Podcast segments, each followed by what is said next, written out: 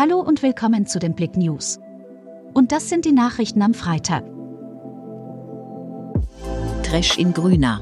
Mindestens ein Schwerverletzter.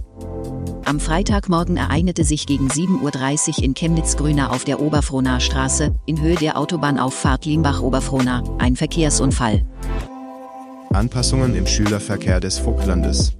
Die getakteten Linien im Vogtlandnetz bieten Schülern gute Anschlüsse für ihren Schulweg, doch nicht immer sind diese mit den Schulzeiten passend, weshalb gesonderte Schülerfahrten vorgehalten werden.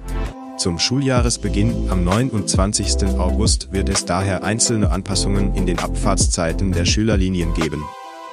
Bärensteiner baut Hubraumstärkstes Zweitaktmotorrad der Welt. Der 56-jährige Gerald Richter baute innerhalb von rund zwei Jahren das hubraumstärkste Zweitaktmotorrad der Welt. Die einzigartige Maschine ist eine Hommage an die Marken DKW und MZ. Auftritt von City in Schwarzenberg kurzfristig abgesagt.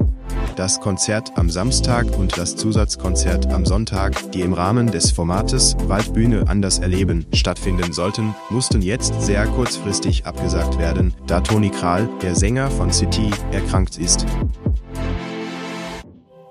Danke fürs Zuhören. Wir wünschen ein schönes Wochenende und hören uns am Montag wieder. Mehr News lest ihr auf blick.de.